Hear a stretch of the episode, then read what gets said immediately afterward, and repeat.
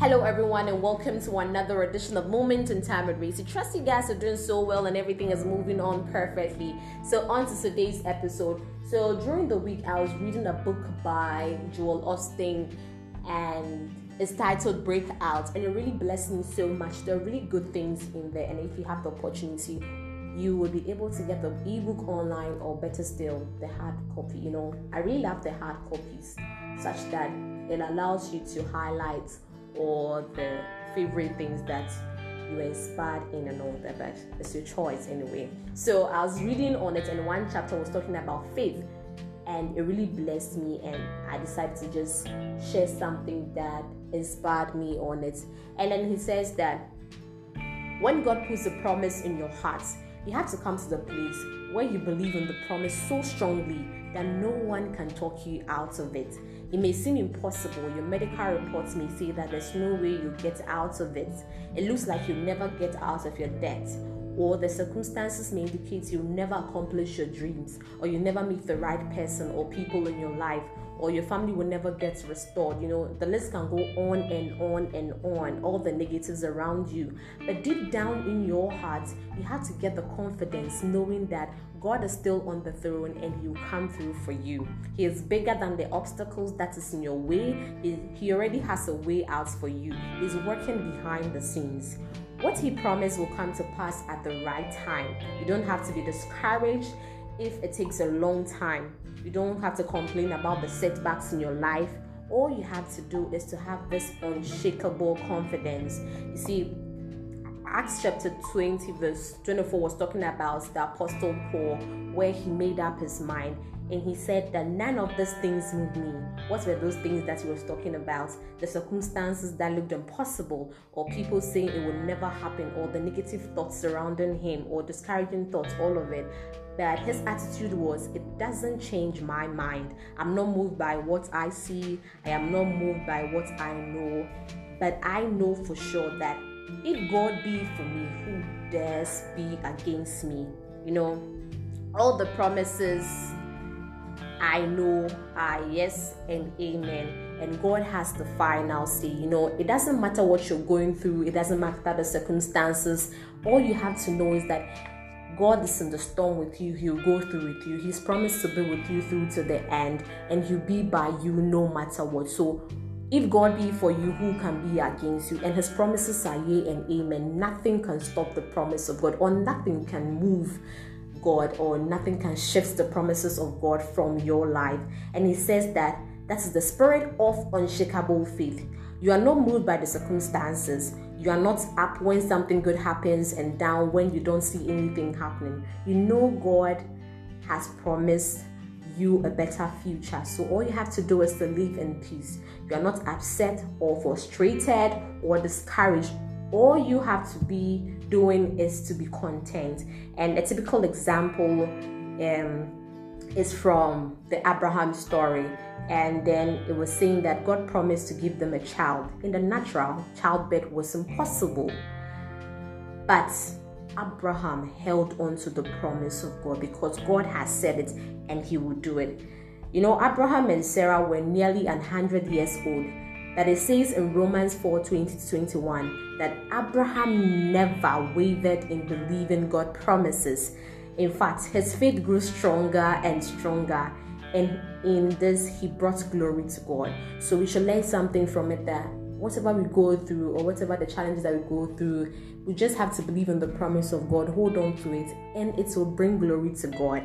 You see, how could Abraham have his unwavering faith when in the natural all odds were against him? But his secret was you can find that in Romans 4:19. It says that he considered not the weakness of his own body, nor the deadness of Sarah's womb the key to having unshakable faith is not to consider your circumstances, but consider what God says.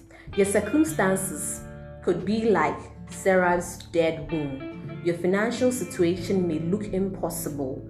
The medical reports may look hopeless. All the experts may say you will never accomplish your dreams.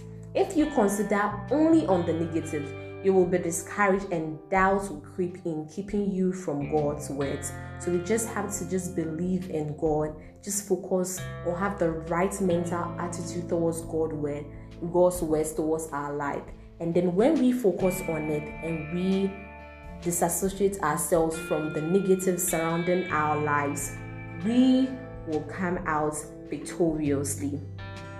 We shouldn't consider the circumstances around us all we have to do is God is the great I am, and He's saying that I am everything you need. If you are sick, I'm the healer. If you're struggling, I'm the provider. If you're worried, I'm your peace. If you're lonely, I'm your friend. If you're in trouble, I'm your deliverer. If you need a break, I'm your favor. When you consider God and not your circumstances, God will show up and do amazing things in your life, and you'll be surprised what God has in store for you. What your focus on is so important. You are what you are dwelling on right now. It's is it the size of the obstacle or the size of your God? You just have to believe in God no matter what. You just have to hold on to your faith, believe in what God says, and everything, everything shall come to pass. Remember one time Jesus was on his way to pray for a sick girl in a nearby town. Along the way, he was stopped time and again, one delay after another. At one point, these people came up and said to Jesus, I mean, he was telling the people around him, Tell Jesus he doesn't have to come around anymore, it's too late she has died. The, the scripture says that Jesus overheard it but ignored it, and that is something that we have to learn. He says sometimes, in order to stay in faith, you have to ignore a negative report. It doesn't mean you deny the facts and act like they are not there. Instead, just look like Jesus. You may hear the negative report, but you choose not to dwell on it. You don't go around defeated thinking, ah, just my luck. I knew it wouldn't get well. Look at what the doctor's report says. You may have one negative report, but the good news is God has another report. The medical reports may say, as far as medical science is concerned, you will never get well. But God's report says, I'm restoring your health into you and healing you of all your wounds. So, whose reports will you believe? Is it God's report or what people are saying. So, yeah, it has a you know the book I read really inspired me. It has really really good stuff in it, and these are the few things that I want to share with you. And I hope that you'll be blessed. If you have some time, you can go back and read in the scriptures what Acts was saying, Acts 20 24 was saying, and all of it. And you'll be so blessed, or you'll be so amazed the promises that God has in store for you. So um, yeah, that'll be all for today, and I hope that you have a blissful week ahead and stay blessed. And just a quick one if you want to leave any comments or share your views on any episode that I drop, all you have to do is that when I share the link with you, just click on the message segment and it gives you the opportunity to share your message with me, and I'll be able to listen and respond accordingly. So, and it'll be very nice to hear from every one of you. Yeah, so on that note, do take care of yourself and bye for now.